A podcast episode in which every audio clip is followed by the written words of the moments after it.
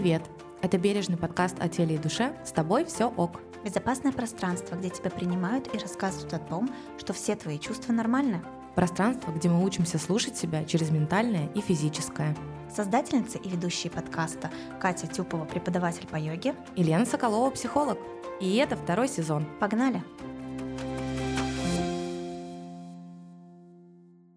Друзья, всем привет! Мы, можно сказать, продолжаем нашу предыдущую тему о РПП, но на самом деле раскрываем ее более широко, масштабно, а не только для тех, у кого расстройство пищевого поведения. И сегодня мы поговорим а, на тему диетической культуры, раскроем ее и узнаем, почему люди худеют, толстеют, делают пластику и при этом все равно остаются недовольны своим телом. Гость этого выпуска, как и в прошлый раз, Расулова Виктория, клинический психолог, магистр психологии, сертифицированный коуч, специалист по нарушениям и расстройствам пищевого поведения и автор курса нормализации пищевого поведения «Дело не в теле». Виктория, привет! Привет! Привет!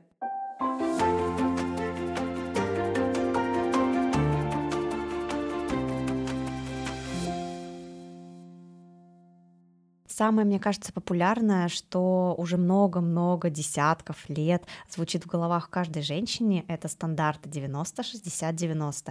Каждая девочка знает об этих цифрах. Что это вот. такое? Откуда они взялись? Откуда, действительно? Мне всегда было интересно, почему именно 90, если почему моя грудь вообще ни разу не 90, и как ее сделать больше, не прибегая к пластике. Этим я задавалась еще в детстве. Это очень классный и удобный для для модельеров, которые шьют одежду, подиумную стандарт. И очень удобно, когда все модели одинаковые, потому что одно легко заменить на другую. И в общем и целом никакой опоры на физиологичность или даже на нормы в этом нет. Более того, а, ты говоришь, что много-много-много лет. На самом деле это не так. Этому стандарту ну, лет 30-40, может, максимум. Вот именно 90-90 он появился, в общем, не так давно, и он связан действительно больше с такими с подиумными моделями и с модельерами. Да, опять же, здесь нету опоры на там нормы женские. Наоборот, даже есть исследования, которые показывают, что на протяжении 20 века и ближе уже к концу 20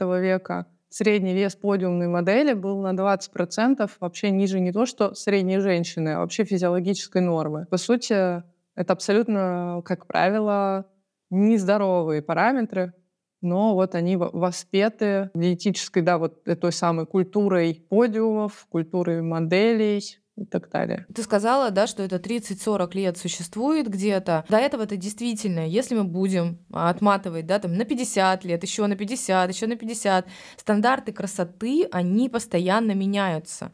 Женщины то в теле, да, там у Рубинса, если мы будем вспоминать, там, ренессанс. Да, ренессанс, животик, бедра такие немножко даже, скажем так, неровные, да, рыхленькие. такие рыхленькие. Очень естественные, физиологичные женские бедра, потому что 95% женщин женщин имеют целлюлит, это норма, не то что... Ну, то есть у нас статистическая норма все, что больше 66%. А вот целлюлит — это абсолютная норма. То есть если у женщины целлюлита нет, это скорее вообще ну, исключение. Да? Поэтому вот эти вот рыхлые формы. Это абсолютно нормальные женские естественные формы. То есть, получается, э, там со стандартами было все окей, а сейчас со стандартами уже не очень, но женщины пытаются каждый раз, мне кажется, в любой эпохе вписаться в стандарты, потому что если мы вспоминаем там э, эпоху корсетов каких-нибудь, которые там сжимались настолько, что барышни падали в обморок, как тогда, почему мы идем постоянно за всем этим? Это и есть диетическая культура? Так как у нас сейчас стандарты э, стройных, худых и истощенных тел, она называется диетическая культура, потому что, опять же, быть такой худой и стройной от природы дано ну, не всем, а всем очень хочется. Поэтому сейчас она называется диетическая культура, да, потому что нужно обязательно сидеть на диете. Но в целом это действительно такие некоторые просто стандарты красоты, они, правда, меняются. То есть раньше было беда, если ты родилась худой, а нужно быть, значит, полный, иметь вот эти вот бедра, и тут ешь, ешь, ешь, никак не наешь, да, ну, потому что, опять же, есть просто генетически нормальный вес. И вот э, если тебе повезло родиться генетически такой, как сейчас в моде, ну, все классно, да. Если тебе не повезло, ну, придется либо переедать, либо ушиваться, либо еще что-то делать. Если, опять же, есть вот это вот очень сильное желание соответствовать.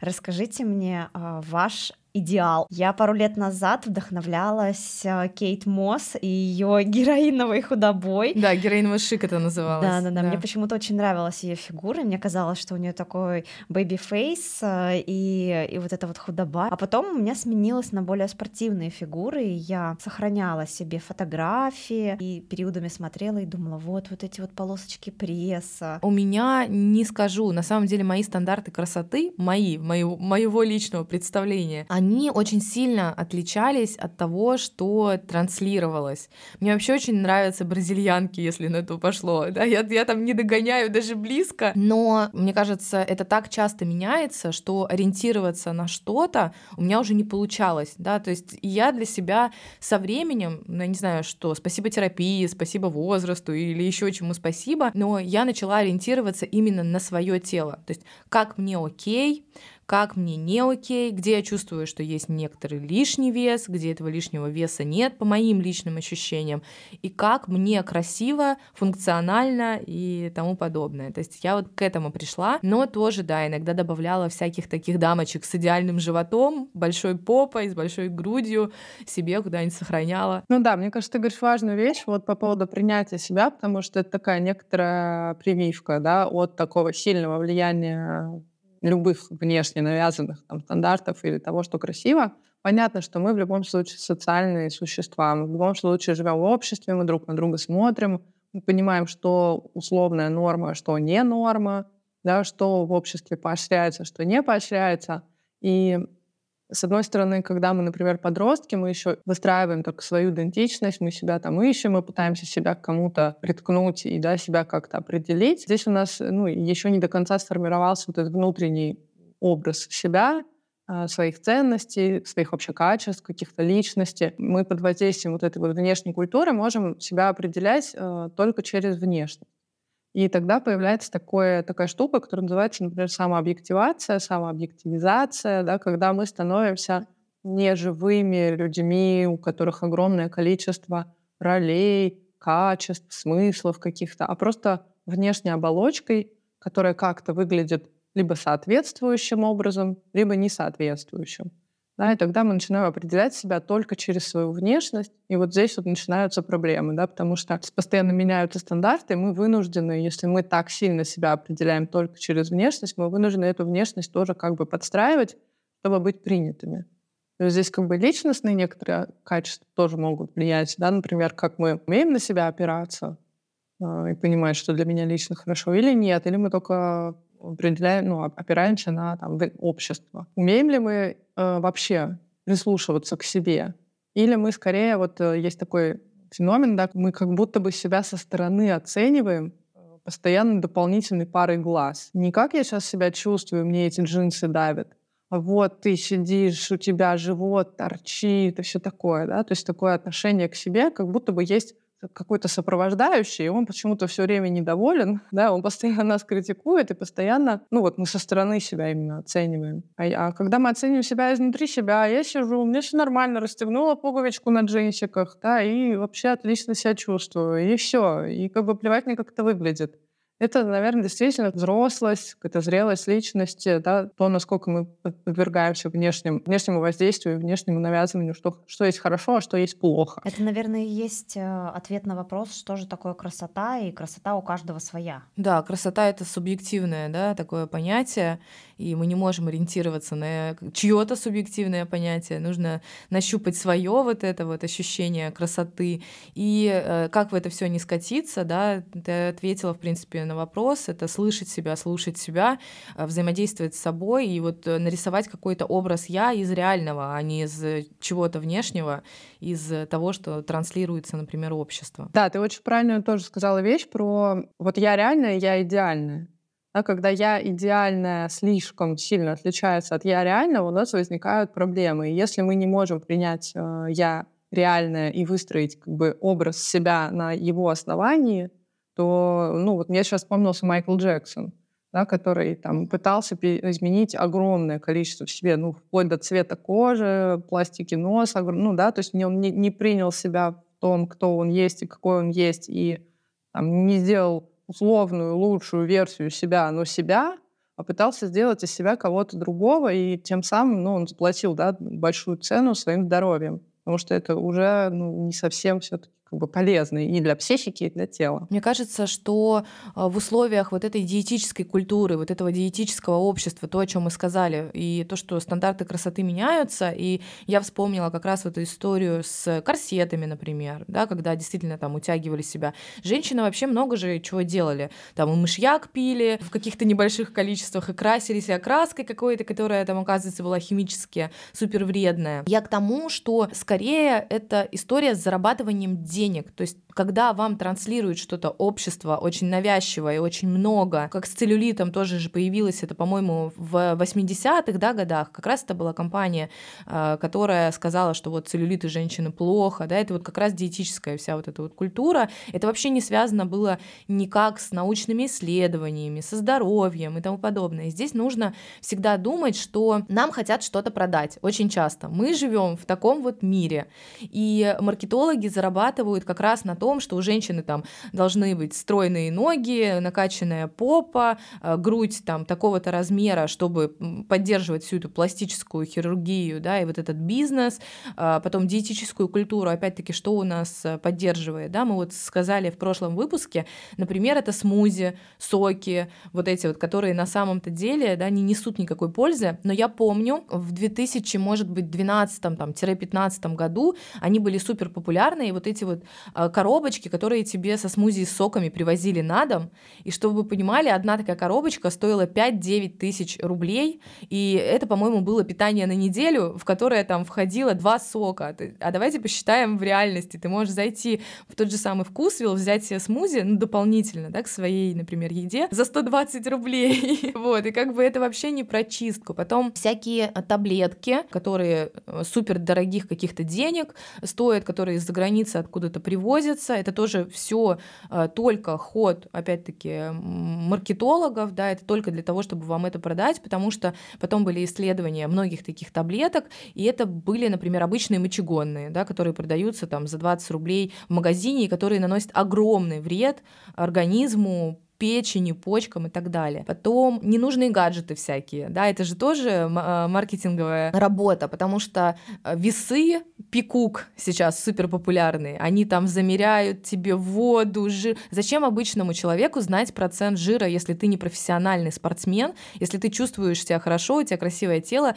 нахрена тебе отдавать там 20 тысяч рублей или сколько-то там, чтобы посмотреть свой процент жира? Ты что, сейчас собираешься на подиум показывать, как у тебя проработана каждая там там мышца. Ну, то есть, и вот это все нас постоянно сопровождает. Всякие марафоны по детоксикации, да, то, о чем ты сказала, да, что детоксикация — это вывод действительно вредных веществ, это вот когда человек в зависимости находится, да, или когда он отравился, например, это тоже детоксикация. Но вот эти вот все марафоны, выводы шлаков, вывод токсинов и, и научение э, сейчас чему-то такому новому, что даст тебе волшебную таблетку там, по похудению, да, что это все мар- маркетинг, и что к этому нужно очень осторожно относиться, потому что это навязанная культура, которая приносит деньги огромному количеству людей, а у вас эти деньги забирает из кармана. Я хотела тут еще добавить все-таки пластическую хирургию, и я не знаю, в какой области это отнести, но, возможно, косметология для меня было недавним открытием, что, оказывается, для того, чтобы увеличить ягодицы, сейчас, сейчас, не так давно это начали делать, можно вкалывать туда гиалуронку. А, и девушки вкалывают. Э, я зашла к специалисту в кавычках, я не знаю, как называть на самом деле, угу. кто эта девушка. Она реально занимается таким. Ты приходишь к ней в кабинет, у нее какие-то там дипломы висят, и она тебе берет и вкалывает в ягодицы гиалуронку, чтобы сделать, добавить им объем, сделать их округлыми, менять форму. Меня это настолько поразило. Меня с лицом-то поражает. Простите меня, да, я старая во всем этом женщина, не калываю ничего и придерживаюсь того, что вот есть природа, и вот как бы угу. весь мой уход — это кремчик и питание со спортом. А сколько там, извини меня, гиалуронки нужно в попу вкачать? Что там, литр гиалуронки, ну... чтобы там увеличить объем, потому что она дает там, ну это же так незначительно. А, да? Насколько это вообще здоровая тема? Э, ну, ты сказала сейчас вот про дипломы, да, то, что я хотела уточнить. Действительно, у человека могут быть дипломы, у него может быть медицинское образование, образование, да, и действительно это может быть там всея специалист, но здесь нужно учитывать один важный факт. Это не отменяет того, что у хорошего типа специалиста профессионально может не быть, например, совести, и он может также с большим желанием продавать тебе любые продукты, как это делают, например, психологи некоторые. Здесь нужно действительно быть, оставлять, наверное, некоторую такую критическую да, оценку ко всему, что сейчас происходит, и опираться, опять-таки, на себя первую очередь, потому что действительно сейчас это настолько ну, популярно, сейчас этого так много, что если у тебя не будет понимания себя, да, если ты не будешь слушать себя, то можно за всем этим пойти и натворить каких-то невероятных вещей, которые потом э, скажутся, опять-таки, на здоровье, на теле, на качестве тела в том числе. Ну да, на самом деле э, есть вот замечательная книга, очень сильно всем ее советую прочесть, Наоми Вульф «Миф о красоте». Она очень подробно много про это говорит, про вообще вот эту всю культуру диет, да, там, что диета — это как новая религия, вот ты сидишь на диете, ты молодец. И даже вот э, если на это обращать внимание, то в рекламе используются фразы там «грех», да, вот согрешила, типа съела — и так далее. То есть действительно какая-то такая параллель даже проводится, что вот ты условно ну, должна правильной быть женщиной, которая обязательно да, как-то чисто питается, сидит на диете. И она еще пишет о том, что это третья в мире сфера по обороту денег после наркотиков и оружия. Если, если сложить вот все то, что мы перечислили, диетологию, косметологию, хирургию пластическую, все эти БАДы, в общем, все, что напра- нацелено на то, чтобы продать женщине а, то, как она должна правильно выглядеть, то это такой объем денег. И на самом деле, когда начинаешь э, об этом задумываться и смотреть вокруг себя, действительно можно увидеть, как много всего продается. То есть вот я даже, не знаю, захожу в продуктовый магазин, и там стоят таблетки, у них вот так огромным шрифтом написано «плоский живот», а на самом деле таблетки какие-то там чуть ли не слабительное или что-то такое, это продается в обычном там продуктовом магазине, и что вот плоский живот — это то, что должно автоматически привлечь внимание, и все женщины, и, и мужчины, на самом деле, тоже, ну, немножко меньше, но тем не менее тоже, э, все должны захотеть это купить, потому что плоский живот — это самая большая ценность в этой жизни, и если у тебя его нет, то ты вообще лох. Нам, по сути, эта идея продается. Действительно, прививка здесь быть в контакте с собой, своим телом, своими чувствами, и со, своей, со своим ощущением «я окей». Потому что нам навязывают, э, ты не окей, пока ты не накачал себе попу, грудь, э, ноги не сделал худыми или еще что-то.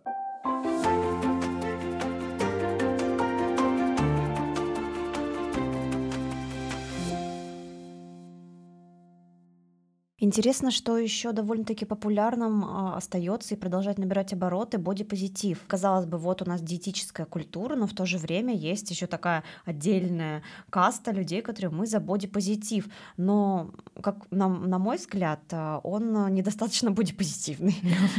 Недостаточно бодипозитивный.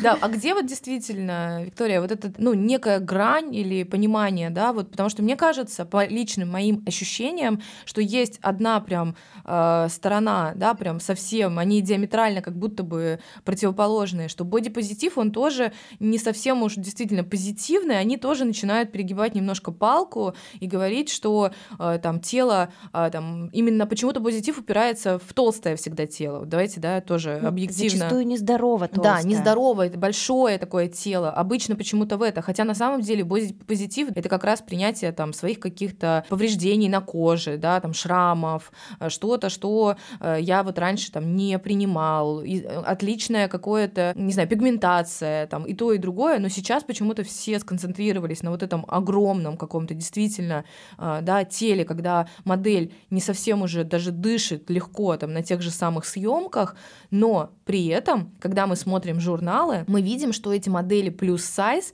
они выглядят все идеально. То есть они объемные, но у них гладкая кожа, у них как будто бы нет целлюлита, у них вот это вот все здоровое лицо, которое я узнала, оказывается, уменьшается в фотошопе до стандартного лица, хотя мы все знаем, когда мы поправляемся, у нас и щечки появляются тоже.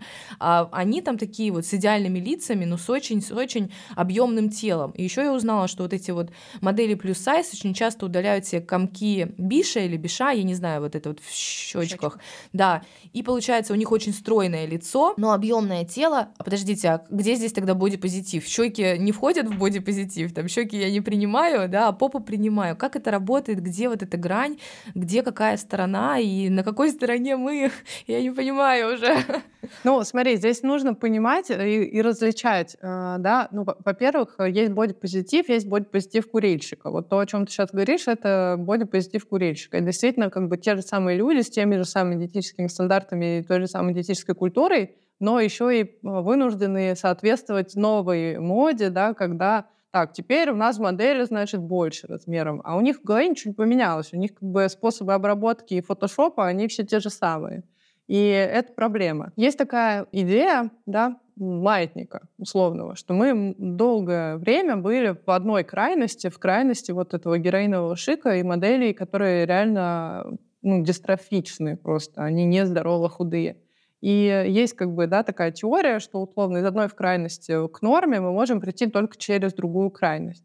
И когда ты говоришь про вот этот вот условный типа бодипозитив, в котором только тела огромные и все такое, это скорее вот это некоторая другая крайность. А на мой взгляд, это все равно позитивное изменение, потому что я думаю, что через это мы в итоге придем к здоровому бодипозитиву, которое скорее называется даже ну, не бодипозитив, а боди-нейтральность, да, когда нам действительно мы нормально относимся к разным телам, э, неважно, какого они цвета, неважно, какого они размера, неважно, есть целлюлит или нет, если есть там две ноги или одна нога, или ожоги, или еще что-то, да, это просто мое тело, я просто спокойно его принимаю как факт его существования. Я не, я не обязана любить свое тело, восхищаться им и быть вообще в экстазе, да но и ненавидеть его тоже вроде не за что. И здесь вот это здоровое отношение к тому, что, ну, вот действительно принятие как факт. Вот мое тело, вот оно такое, я о нем забочусь, я с ним окей, пойду и займусь чем-нибудь интересненьким в этой жизни. Да, я благодаря этому телу вообще живу. С одной стороны это, с другой стороны есть уже я знаю, что в Норвегии и во Франции э, есть обязательства, и это большие штрафы, если, используя Photoshop на фотографиях, журналы это не маркируют, что здесь был использован Photoshop. Я думаю, что к этому будут э, приходить и дальше, ну, наверняка и в других странах, потому что вот это вот уже хорошая штука, да, когда мы видим отретушированную фотку, ну, честно, чтобы мы понимали, что она отретуширована. Даже если у нее все замазано, мы будем понимать, что это не по-настоящему. Да, мне нравится выражение, которое звучит, что даже ангелы Виктория Секрет в жизни не выглядят как ангелы Виктория Секрет. Да, потому что на самом деле в жизни никто так не выглядит. И это важно понимать. Это действительно ну, важное изменение там, в социальных сетях, в медиа. Я за такой контент. Да, да, он может быть иногда слишком и too much э, в некоторых моментах. Он триггерит, он заставляет его видеть и о нем говорить, но я это, к этому отношусь как вот действительно к другой крайности, через которую нам просто нужно пройти, чтобы прийти в итоге к более спокойному отношению к телам. Ну, тело — это не самое важное, что есть в человеке, ну, в плане, да, его там размер или комки большая есть у тебя или нет, тебя не очень определяют как лично. Наверное, мы когда-нибудь к этому придем. Я уже предвкушаю, да, что мы сидим, говорим голосом, и э, там кто-нибудь послушает, кто нас не знает и не видит, они просто, наверное, очень некрасивые, поэтому диетическую культуру эту сейчас сидят и поносят. Говорят. Да, да, да. Здесь очень важно, наверное, ну, я тоже хочу озвучить со своей стороны. Когда я ругалась там на вот весь этот маркетинг, на всю эту историю, да, с индустрией красоты, что я очень спокойно к этому отношусь, и в целом я не прочь там губы себе подкачать, если мне хочется, чтобы они были пухлее, да, я люблю что-то делать там с волосами, опять-таки, мне кажется, тоже имеет э, такая некоторая модификация тела, татуировки, там еще что-то, я спокойно к этому отношусь. Здесь очень важно, из каких побуждений ты это делаешь, чтобы чему-то соответствовать, это там первый момент, да, например, что не очень хорошо, или потому что ты э, боишься постареть, там, и поэтому готов себе все лицо заколоть и так далее. Это тоже как бы такой некий звоночек, или потому что ты пытаешься куда-то вписаться, привлечь там сильно внимание. Ну, то есть здесь нужно понять, почему я это делаю, да, какая, какой у меня мотив, к каким-то изменениям. Если я иду на спорт, окей, если я это делаю для здорового функционального тела, чтобы у меня еще и энергии было дофига. Это круто, да? Или, например, ну, я очень люблю покушать, я хочу чуть больше кушать, и при этом мне надо больше двигаться, потому что у меня работа сидячая, например, да, тоже как бы нормальная причина. Но здесь, то есть, вопрос в том, что не то, чтобы против всего происходящего, а в том, с каким мотивом я во все это иду, с какой целью. Если у меня цель сейчас изменить себя, стать красивой, красивой по каким-то там меркам, стандартам, и вдруг меня начнут все любить, и я найду себе там партнера, или вдруг я стану счастливой, да, вот здесь уже возникает вопрос, что а, а так ли это все меняется, а настолько ли это все просто, потому что это опять-таки не какая-то таблетка, да, волшебная, где вот все поменяется, и ты вдруг станешь счастливым, довольным своим телом, своей жизнью и тому подобное. Это вот, наверное, как раз то, что мы обсуждали в прошлом выпуске, что прежде чем лечиться от расстройства пищевого поведения, нужно сначала определиться со своей тревожностью, поработать с эмоциями, и также и сейчас, прежде чем а, себя обвинять, а, что у тебя тут а, похудеть не можешь, или можешь, или сидишь на диете, выстраивать себе какие-то идеалы. Нужно вообще, в принципе, понять, что для тебя то, что навязано обществом, а что идет от сердца. Да, что действительно твое и зачем мне тогда все это делать э, на самом деле.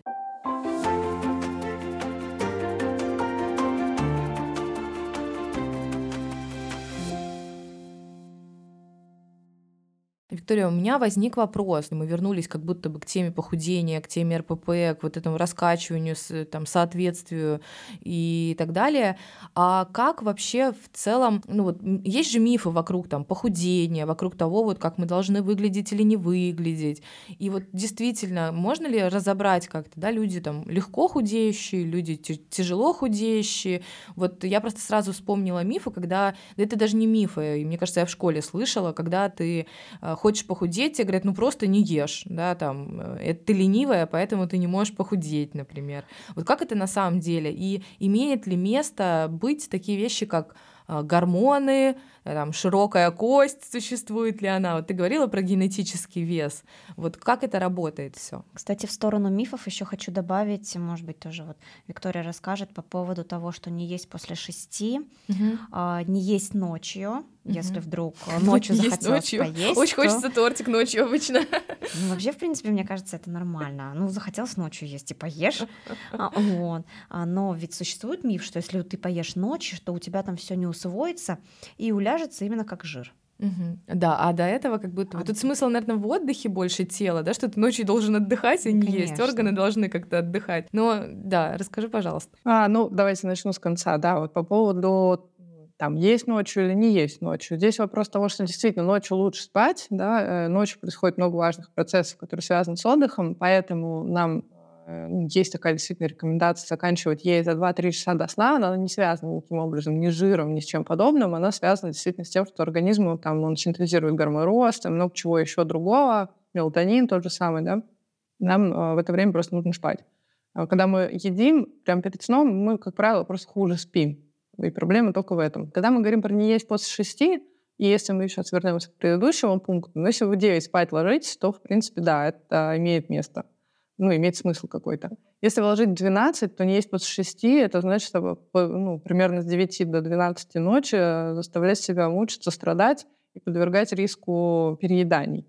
Потому что нам не, ну, как бы, если мы голодные, мы переедаем. Это закон такой. Поэтому мы э, учимся есть по голоду, учимся есть по потребностям, а, не делать больших промежутков между приемами пищи. И вот это единственный способ сохранить здоровый метаболизм, который позволяет иметь стабильный, нормальный вес в течение жизни. Все диеты, когда мы начинаем снижать калорийность э, там, рациона, замедляют метаболизм, потому что организм прекрасно адаптируется. Если мы ему даем полторы тысячи, он такой, окей, я тебя понял, я отключаю там репродуктивную функцию и живу на полторы. А потом э, еще и включаются компенсаторные все переедания, потому что организму все равно нужна энергия. И мы на, замедленный метаболизм еще и начинаем переедать, и того вот каждая диета заканчивается еще плюс несколько килограмм. У, у любой практически диеты всегда один итог. Да, мы видим 98% или там 95-98% на основании исследований. Диета заканчивается набором веса. Поэтому единственный способ а, поддерживать нормальный здоровый вес, вот как ты и сказала. У меня сидячая работа, я понимаю, у меня тоже сидячая работа, у меня, в принципе, ноль, э, ноль необходимости вообще вставать с этого кресла в течение дня, да, но я понимаю, что у моего тела есть потребность как бы двигаться.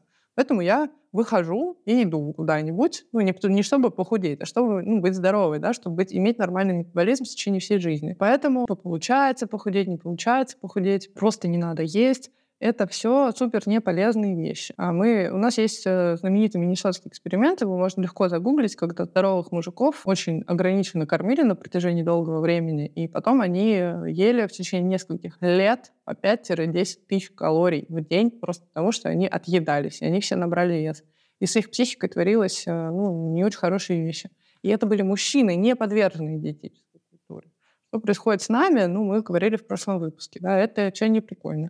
Если вы хотите быть здоровы, иметь хорошее тело, хорошо питайтесь, вкусно, полноценно и сбалансированно, и достаточно двигайтесь. Все, никаких э, других рецептов нет. Что касается генетического веса, широкой кости и так, и так далее. Ну, широкая кость, э, безусловно, есть. Ну, то есть это, ну, буквально, буквально широкая кость. У кого-то кости плотнее, меньше весят и все такое. У кого-то кости толще, больше весят, более наполнены.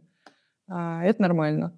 А, мы все рождаемся разными. Есть девушки, действительно, вот и мужчины, да, астенического телосложения. Их еще называют дрищами. Вот человек такой дрищ. Вот он не может разъесться, вот что он не делает, да, он там протеин уже обпился бедный, перекачался, он все равно дрищ. То же самое, вот, ну, есть люди среднего телосложения. Есть люди более крупные, они не жирные, они крупные. У них еще более широкие бедра, более широкая кость. И если такой человек пытается превратиться в человека, в дрища, ну, это, ненорм... это не, невозможно. Это невозможно здоровым способом. То есть он может морить себя голодом, он может дойти до истощения, он будет болеть, у него не будут работать внутренние органы, он будет в депрессии, но в целом, если вот ему вбилось в голову, что он так должен выглядеть, и у него достаточно целеустремленности, он может превратить себя в сугубо больного человека. Либо он может принять тот факт, что вот мое тело, оно так выглядит, вот мои бедра, они прекрасны, да, они так, ну, они не тонкие, они никогда не будут тонкими, а, ну, принять этот факт и подобрать себе одежду, которая хорошо и выигрышно сидит на его типе фигуре, ну и, в общем, жить полноценной жизнью, опять же, не определяя себя только через внешность. Скажи, а опираясь на вот этот миннесотский эксперимент, а, я правильно понимаю, если мы возвращаемся к теме РПП, к нашему прошлому выпуску, что вообще можно легко себя с диетой, с каких-то ограничений в питании раскачать действительно до чего-то похожего на РПП? Не прям вот прям расстройство пищевого поведения, но вполне возможно. Да, и здесь еще такая вещь, что мы же не знаем, что у нас там с генетикой. А, да, у нас чем больше генетический риск, тем меньше нам нужно внешнего воздействия. И мы об этом не узнаем, пока не попробуем. Вот кто-то может посидеть э, на диете, поголодать, да, потом поотъедаться какое-то время и вернуться в норму. А кто-то уже и не вернется в норму, да, кто-то заболеет РПП и там и останется, пока не пройдет много лет, и он не пойдет лечиться. То есть здесь, опять же, влияет ну, многие факторы, но диета могут, может быть триггером к реализации генетического риска. Как нам выстроить здоровые отношения, в принципе, с едой? Да? Мы сказали про самооценку, про самоощущение себя, про прислушиваться к своему голоду, прислушиваться к своим там, желаниям, потребностям и так далее. Но вот у меня сразу возникла мысль, например, что эволюционно вообще э, человек, если находил что-то сытное, питательное, какую-то ягодку, он должен был ее съесть, потому что можно ну, в следующий раз ее не найти, да, там не сезон будет и вообще умереть, а ему нужна была энергия, углеводы и так далее. Вот как здесь тогда взаимодействие с едой выстраивать? Если мне очень сильно кажется, что хочется тортик, но у нас-то тортики сейчас э, в доступе круглогодичном, скажем так, и фрукты, продукты в доступе. Вот как здесь научиться, да, не хватать вот этот э, торт или условную вот эту ягодку, как э, в доисторическом каком-то периоде, и что с этим делать? Ровно то, что ты сейчас говоришь. Вот у меня в курсе прям есть такая мысль как раз, да, что мы а, учимся прям с собой разговаривать. Вот я пришла на день рождения, тут пицца, я хочу сожрать ее всю. И я в этот момент учусь как бы сама себя, вот эту вот, вот свою внутреннюю часть, которая боится, что мне больше никогда не дадут пиццу, с собой разговаривать, что если ты захочешь пиццу сегодня вечером или завтра, или когда-либо еще, я куплю тебе всю пиццу, которая есть в этом мире. У тебя есть телефон, есть деньги, есть приложение. В любой момент ты можешь заказать пиццу, если ты ее захочешь. То есть нам важно снять вот эту внутреннюю тревогу действительно того, что мне может не хватить еды. Потому что мы, правда, да, если, опять же, мы так устроены, у нас так устроена психика. Если взять э, мотивы Библии Адама и Евы, вот все можно, нельзя только яблоко, да, очень нужно яблоко. Мы так устроены. На запретный плод действительно сладок. Поэтому как только у нас в голове появляются запреты, нам тут же очень хочется это съесть. Мы не переедаем всегда тем, что типа нельзя. Поэтому мы работаем с тем, что мы себе как раз-таки возвращаем все свои можно. Тебе можно торт. Хочешь, да ешь на здоровье. И когда тебе его всегда можно, ты уже такая, блин, ну сейчас я его съем и буду плохо спать. Ну, ну ладно, съем утром. У тебя меньше гораздо напряжения уже с этим тортом. А если тебе его нельзя и так сильно хочется, а сейчас еще и ночь, и кора, да, лобные доли, там исполнительные функции немножечко все приуснули, и ты такой, опа, сейчас мы его, значит, этот тортик-то, да, ну, приговорим, потому что завтра-то нельзя будет опять. А когда всегда можно, оно вообще уже не очень интересно. Хорошая, кстати, мысль, что всегда можно, можно то да, и не хочется. Да, действительно. Я еще вспомнила такой момент, во-первых, эволюционно, да, обусловлено, а еще все-таки вот, э, я не знаю, мне кажется, наше поколение в том числе, мы все-таки дети 90-х, и я вспоминаю вот эти вот столы на праздники, которые ломились от еды, и на них появлялись как раз-таки торты, икра, там рыба красная, все это сдобрено маслом и так далее. И я майонезиком всякие закуски закуски, салаты вот эти. А в обычное время как бы, ну, было что-то попроще, там, э, курочка, картошечка, там, рис какой-нибудь, макарошки, и не было прям такого изобилия. И я на самом деле долго э, училась себя слышать, когда важно остановиться, потому что стандартным было состояние выползать из-за стола, там, например, 31 числа, уже первого в ночь, а первого утром там или днем вот это еще все доедать, и еще третьего и четвертого доедать. И я действительно училась не запихивать, что еда это завтра не закончится или послезавтра, что все нормально, да, что ты поешь вкусно тогда, когда захочешь, потому что ты взрослая женщина, у тебя есть деньги, есть доставки и рестораны. Вот это было для меня супер сложно на самом деле. Я сейчас подумала о том, том, что моя семья сформировала у меня правильное отношение к еде за счет того, что у нас не было вот такого раздолья только на празднике. Угу. В любой момент а, можно было сказать, вот я хочу вот этот салат, который считается, например, новогодним, и его приготовят. Вот и ответ на вопрос, как выстраивать нормальное питание. Есть. Поэтому я и говорю, что надо есть каждый день вкусно, много и достаточно. И тогда у тебя нету проблем, что ты видишь торт, и уже ты не помнишь себя, как ты вдруг его съела. Тебе можно всегда этот торт. Ну и как бы дальше есть возможность думать. На самом деле, вот по поводу Нового года, да, это тоже забавно. Есть маркетолог, которая в какой-то момент нашей работы, она там смотрела все курсы, и все, и она, ну, да, и она такая, типа, тоже говорит, а я прислала мне фотку Оливье, там, типа, в мае. Так я поняла, что оливье можно есть и в мае тоже. И вообще, да, не только на Новый год оказывается, если очень хочется. И нужно, да, э, с, в том числе питаться так, как хочется и вкусно, но и этим изобилием пользоваться с умом, скажем так, да, все есть, все в доступе, мне все это можно, э, но чего я на самом деле хочу. Да, на самом деле абсолютно так. Мы именно к этому и приходим. Мы учимся а, восстанавливать свой контакт со своим телом, потому что что делает диета, подсчет калорий и так далее? Плевать, что ты хочешь, вот тебе инструкция, давай.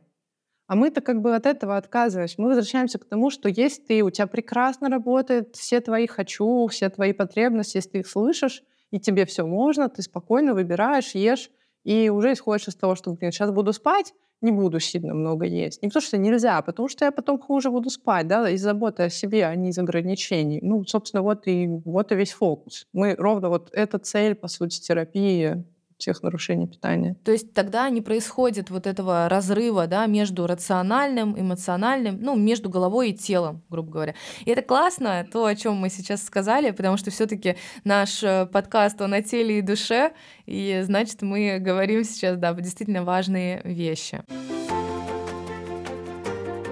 Виктория, спасибо тебе большое, действительно стало понятнее. Надеюсь, что нашим слушателям вот этот выпуск подкаста, он будет полезным, они его послушают, а, продиагностируют себя, да, хотя бы по каким-то моментам, послушают, а что я действительно сейчас хочу, я хочу пойти за спаржей, или я хочу пойти за тортиком, или я очень сильно хочу стакан лимонада, и это будет нормально, и это будет окей, и можно прям действительно завершить словами название нашего подкаста «С тобой все ок». И на себя очень важно и нужно опираться. Спасибо тебе большое и до новых встреч. Спасибо, пока. Спасибо, да. Пока-пока. Это был подкаст «С тобой все ок».